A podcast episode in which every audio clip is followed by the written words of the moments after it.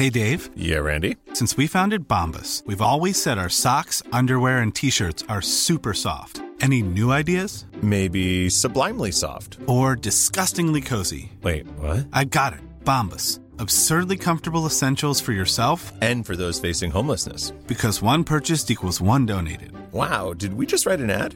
Yes. Bombas. Big comfort for everyone. Go to bombas.com slash ACAST and use code ACAST for 20% off your first purchase.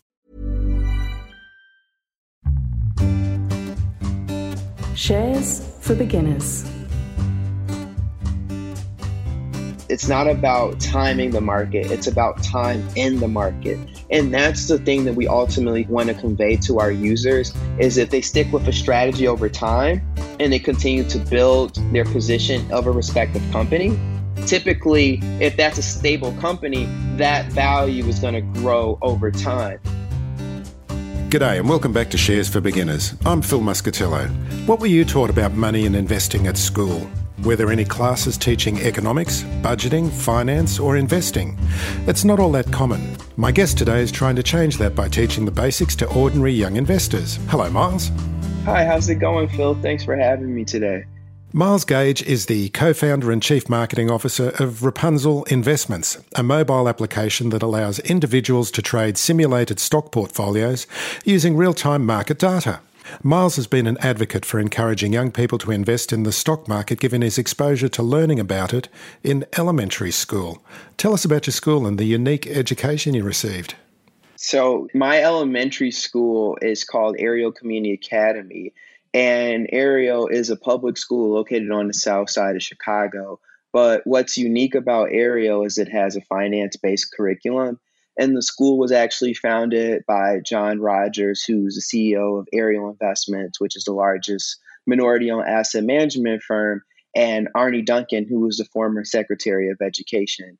But essentially, they felt that in addition to the basics of math, English, history, and social studies, that students need to be learning about personal finance and economics because regardless of what field you go into, you're going to get a paycheck. And if you're never taught what to do with that, you're often going to make poor mistakes. And that's something that's often perpetual. So I guess they really just wanted to break that cycle and make finance and economics a part of the core curriculum. So we started learning about economics and the stock market in first grade. And each sixth grade class is actually given $20,000 of real money to manage. So I think that was the real cool part about that school. And it's definitely unique to most public schools. So, this is pretty unique to most public schools, but especially for the area that you grew up in. Oh, absolutely. Tell us about where you grew up. So I grew up on the south side of Chicago in the Bronzeville neighborhood. So it's definitely an interesting place. I mean, I would say that sure there's crime and sure there are aspects of danger, but I think that just having grown up with a mom that was very much adamant on my brother and I like staying on the right path and thriving and excelling in this education that I never felt that I was going to become a victim of the streets or even really wanted to do that just because I don't think that that was something that was going to fly in our household. Also, what I'll say that was different from my brother and I and some of our classmates was the fact that my dad, he owned a business in basically the West Loop of Chicago, but that closed. And before we moved to Bronzeville, we lived downtown. So I would say I definitely grew up in a stable middle class neighborhood, but that wasn't the case for many of my peers. Most of the students at Ariel were low income and were on reduced lunches. So we were definitely an anomaly in that aspect, but I ended up moving to Bronzeville in seventh grade. And so the median income was definitely lower than the neighborhood that I initially grew up in. So that for sure was a culture shock for me in that regard. But as I was mentioning, just given the household that I grew up in, I never felt like straying away from the path that was already presented for me. And just seeing how much sacrifice that my mom made, it just made me want to really keep going and excelling in the world of finance. I think in fifth grade, I wanted to be an investment banker. So I was always adamant on having internships and, and trying to figure out how I could get my foot in the door for investing. How did it work out for the other kids at school, especially from those other neighbourhoods? So, unfortunately, there were definitely students that had their fair share of challenges, and none of them went on to develop apps as I did. But what I will say about a few of my classmates is I see that a lot of them are entrepreneurial. So, there are a few of the few kids that I graduated with that actually have started businesses from video production companies to successful clothing lines that are worn by a lot of American artists. So I think that the exposure aspect of Ariel really put things on a bigger scale for students as far as what they could achieve.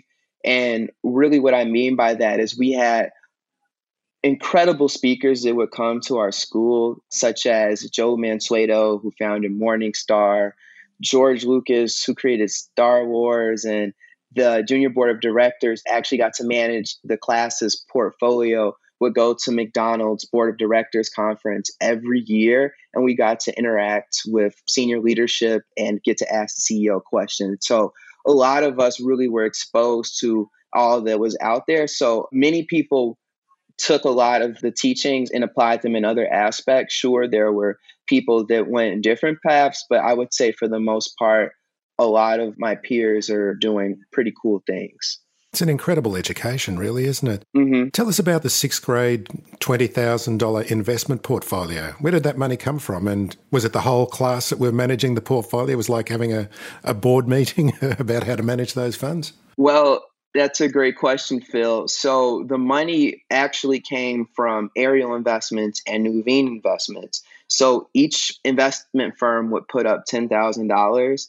And so every whenever whenever a class would graduate, the profits were distributed to the graduating class, and then the twenty thousand dollars was recycled to the next first grade class. I just say sixth grade because that's when you actually get to manage it, but it's each first grade class. So, in the event that the portfolio experiences negative returns, they do replenish the capital.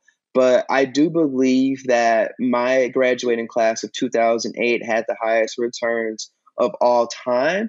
And it was pretty cool and satisfying to be able to say I was able to manage that. And your question was so, did everyone have a say in what was invested?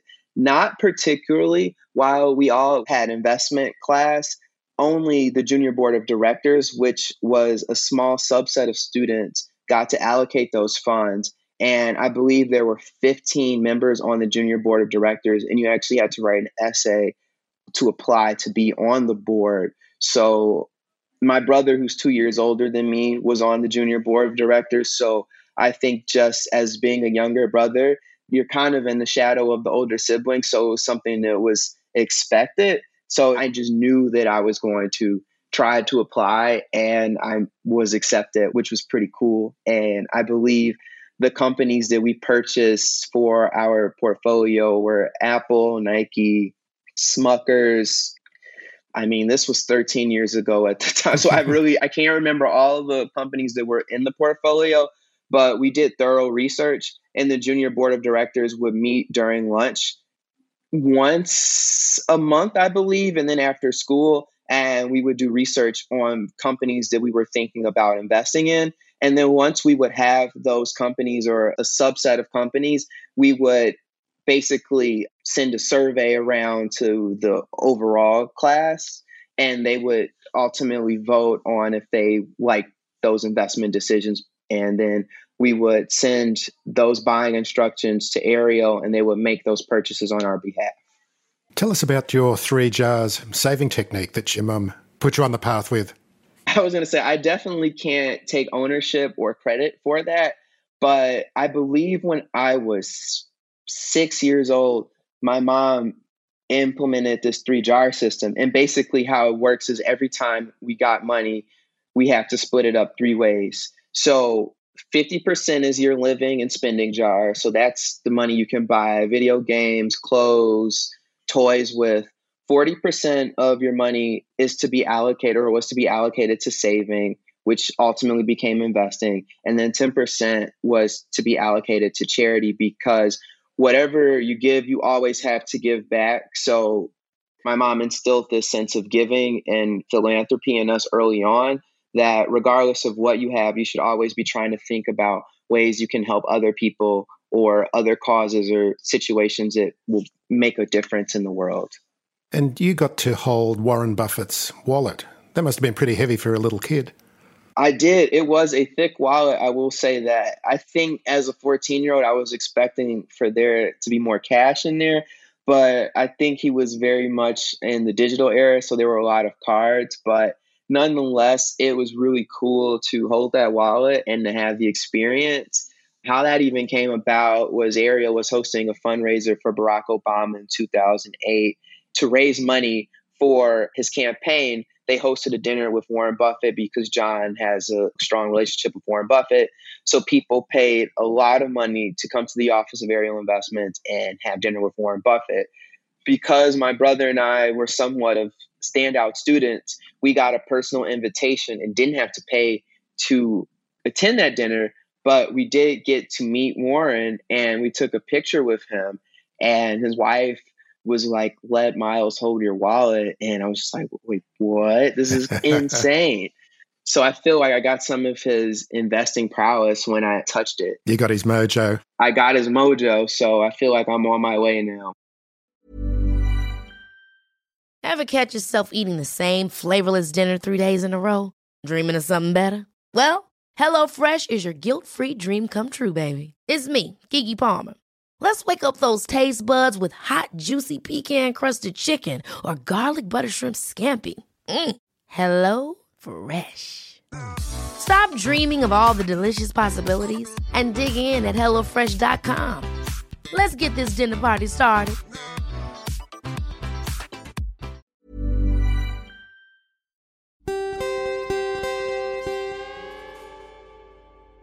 What are the healthy practices for creating wealth? I think that the healthy practices for creating wealth are creating a financial routine and sticking to it. And I think that that's going to vary from person to person. But I think initially it starts by saving.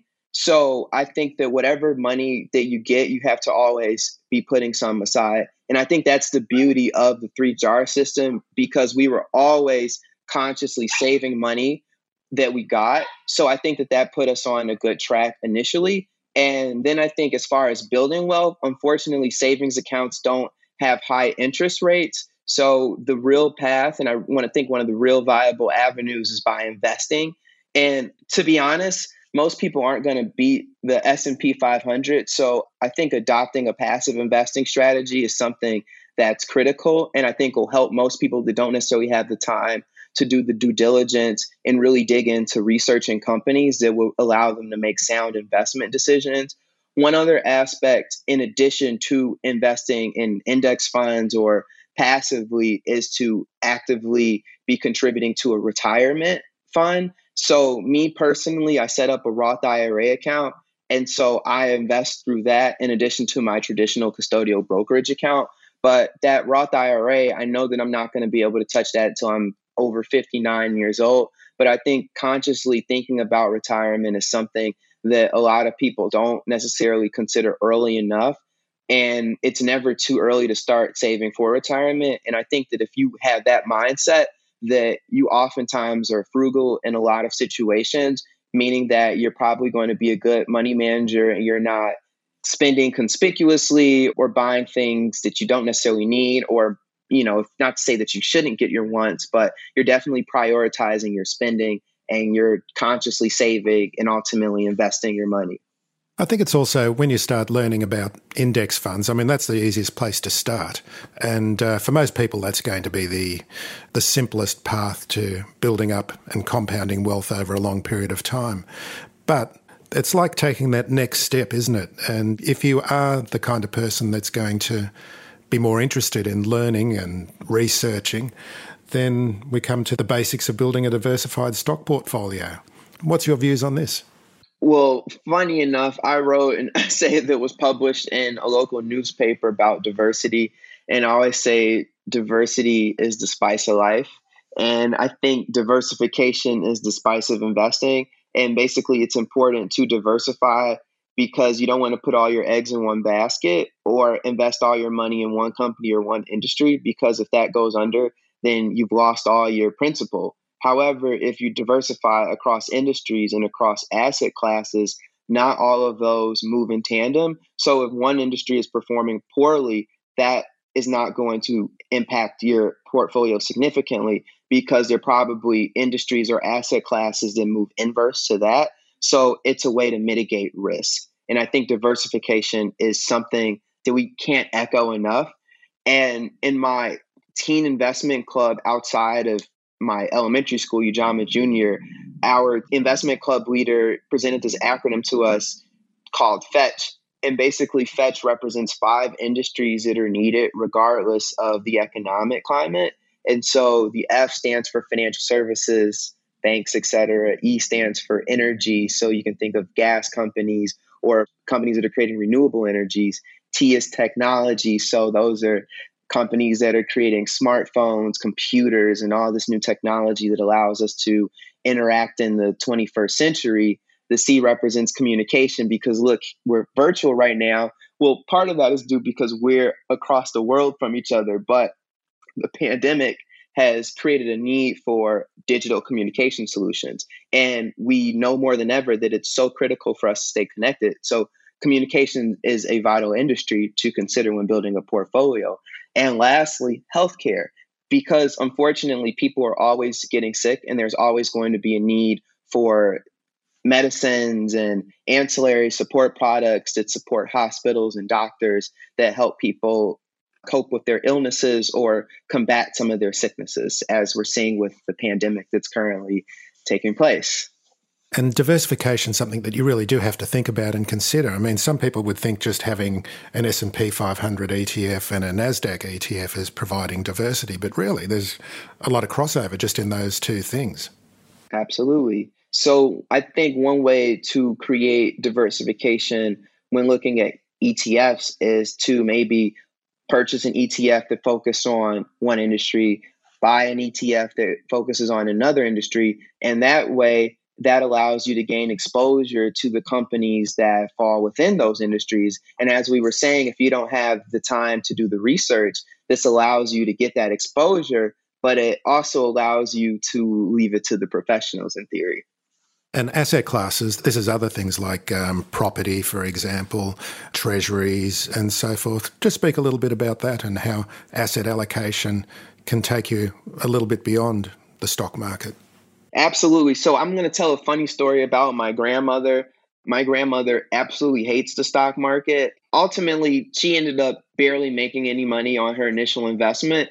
And my grandmother is a huge proponent for real estate and is always encouraging her kids and her grandkids to own property. And that was something that was literally forced on us as kids. So I always thought that renting was bad. So I actually purchased my first property when I was 24 years old. But I think that diversifying across asset classes is important because if the stock market overall is not doing well, that may not be the case for other industries. Or if you have treasuries or bonds, those are still, you know, demonstrating consistent returns. Or if you have real estate and it's a multifamily property, you should be able to rent that out because there's probably going to be a demand for living. And obviously that's contingent on location but for the most part i think that that is a way to diversify and park your money.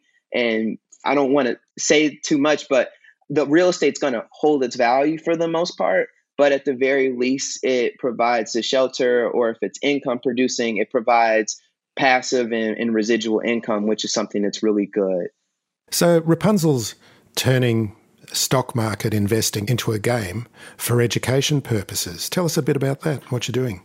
So, Rapunzl gives each user 10,000 fictitious dollars to buy and sell publicly traded US equities, ETFs, and index funds.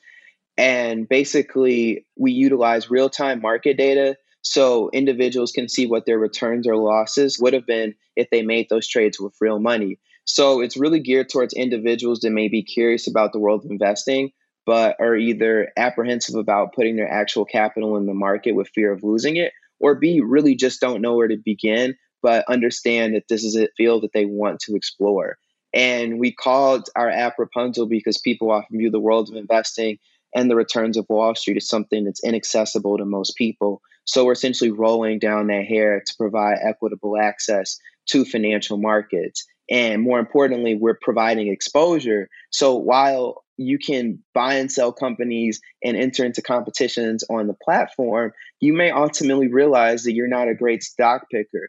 But by seeing how other users perform in the competition, you understand that there is a way to make money doing this. So that may allow the light bulb to click in your head like, okay, maybe I need to find someone to do this for me because I understand it is a viable route and a viable industry or viable field to make money, but I may not know what to do. But I know that it is important. So I think that Rapunzl allows people to get that exposure. And we also have developed a series of modules that cover an array of financial topics that are designed to be self driven. So we offer that as a resource to educators when we host high school competitions. And then we also mention it to users over the age of 18 that are curious about learning more but don't necessarily know where to go. So we have those resources available to our users and to educators to implement Rapunzl in their classrooms. Do you have any stories about um, any users and how they've personally grown? Specific stories? Yeah, I mean, this is definitely a popular story for Rapunzl. But in 2018, we hosted our first high school investment competition in the city of Chicago and we got over 2,500 kids to participate. And our grand prize winner actually came from an alternative school on the west side of Chicago. When I came and spoke to the school initially, this was this young lady's first time ever hearing about the stock market. And she ultimately ended up beating out everyone in the city of Chicago, including kids that attended private schools and magnet high schools that have more resources than hers. And what was really compelling about the story that we found out after she won was the fact that she actually dropped out of school in seventh grade and would go to the library every day for three years before being adopted by one of the administrators of the school, where she ultimately tested in as a junior. But before hearing about Rapunzl, she thought that she was going to have to join the military after school to support her family. So winning the grand prize of $5,000 allowed her to go debt free her first year at university. And she's now in her junior year of college. And on top of that, what was really cool about her story is the fact that we were able to bring her to the offices of Ariel Investments, who sponsored the scholarship for this initial competition. And they connected her with another asset management firm where she then interned there the following summer the summer leading between her freshman and sophomore year, she interned at Ariel Investments, and this past summer she interned at Rapunzl. So I would say that her participating in this competition, I mean, she'll say herself, definitely changed her life and changed the trajectory and some of the opportunities that were open to her just because now that she's essentially a part of the Rapunzl family, we've opened up all of our contacts and connections to her. So she's able to connect with people that she probably and most people otherwise would not be able to connect with. And this is one of the things, is this aura around the whole financial services industry that it's only for people with lots of education and college degrees and that have studied maths and economic theory, when in fact it's really a lot simpler than that, isn't it? It's so much simpler than that. And I think that the reason that there is this myth to it or this aura is because it's something that's not discussed in a lot of people's homes. But people that do have parents or family members on Wall Street, this is something that they're learning about at an early age. And again, that's why we call it the app Rapunzl, is because we want to demystify what people think of something that's inaccessible to most people and provide equitable access to it. Because a lot of these concepts are digestible, I think it's just presented in this way that makes people feel like it's something that's insurmountable and they make it in a way that it seems exclusive, but it really should be inclusive. And we know that the stock market is the biggest wealth engine creator since ever. So everyone should have access to this portal that can really change your social economic status over time. One of the big differences between a simulation and the real world is having your own money on the line. How do people have to understand the psychology of the money when it's theirs, really there being deployed for real? I think that the psychology of utilizing your own money versus paper trading really comes with being patient in the market.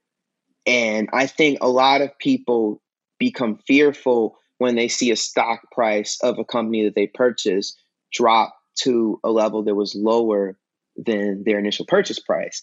And what we learn, or what is a common, or maybe not so common phrase, is it's not about timing the market, it's about time in the market. And that's the thing that we ultimately want to convey to our users is if they stick with a strategy over time and they continue to build their position of a respective company, typically if that's a stable company, that value is going to grow over time. And I have a personal story when I was 14 in 2008 during the US housing market bust. The economy entered a recession. Basically, banks were lending money to people who had no business borrowing money for second and third homes. And that had carryover ripple effects into other industries that have nothing to do with the housing market. So, as a 14 year old that understood market cycles, I understood that we were in a bear market and nothing is permanent. So, I saw that as an opportunity to buy companies at discounted prices. So, it was like everything was on sale for me. Kid in the candy store, huh? I was a kid in the candy store, really.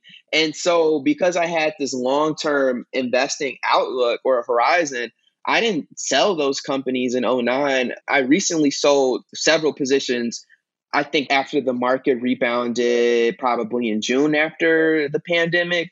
But besides that, I mean, I held on to most of these positions for over 10 years. So I saw my portfolio increase, I mean, like over a thousand percent. So when you're able to share that type of story with other people, they're like, wait, what? And I'm like, yeah. So instead of buying sneakers and buying clothes that are ultimately going to go out of style, if you buy stock in a company that has sizable market share or is in an industry that's vital to the economy, you're probably going to make some money if you hold that for two to three years. And that's definitely pending on if we are entering a bear market or if we're entering a recession, because it may be a little bit longer than that. But nonetheless, don't sell when the stock price drops. If anything, that is an opportunity to buy more shares at a discounted price. And that's a concept called dollar cost averaging. And that basically takes an average of what you're purchasing shares of a company at. As long as you've got the confidence and the commitment to the company that you've chosen in the first place, though. Right. And that's the key. You need to have conviction. Like I said earlier, you should have a thesis on why you're purchasing a company. And as long as that thesis and as long as that story remains the same, don't sell. But if something changes, and if you bought a company because they were a leader in the sneaker business and they had sound management and they ultimately fire their senior leadership and bring in circus performers and they decide that they want to pivot from making sneakers to making electronic devices, maybe you should sell your shares of that company because the reason that brought them success over the years is shifting. So we don't know if this new business model is going to work. And that's just a random example. I don't know if that would actually happen, but anything is possible. So tell us a bit more about Rapunzl and the work that you do. And uh, you better start by spelling it as well. So Rapunzl is spelled R A P U N Z L. It's like the fairy tale, except there is no E.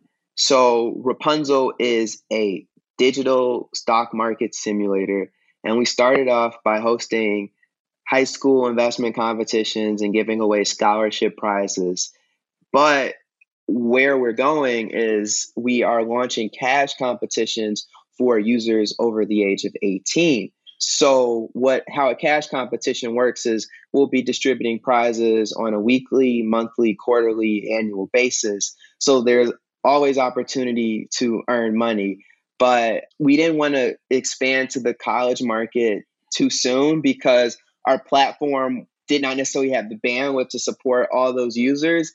Whereas high school students are encouraged to utilize their platform and don't necessarily have a choice because their teacher is telling them they need to be participating if the app is not up to par for college users, attention spans are so short that they will stop using the app just like that.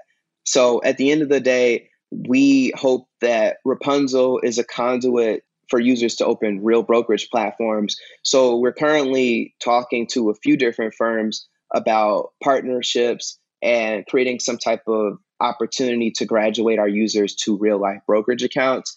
We have explored the idea of Rapunzl becoming a full service brokerage platform, but there's a lot of regulatory and compliance things that comes with that. So we're staying away from that as much as we can for the time being, but it's something that we are definitely considering down the line. But nonetheless, we are looking for a partnership that would allow us to graduate our users in someone that's trustworthy.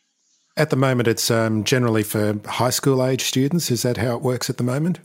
Technically, but I would say this month we kicked off cash prizes, so it's open to anyone at this point, and their prizes for anyone.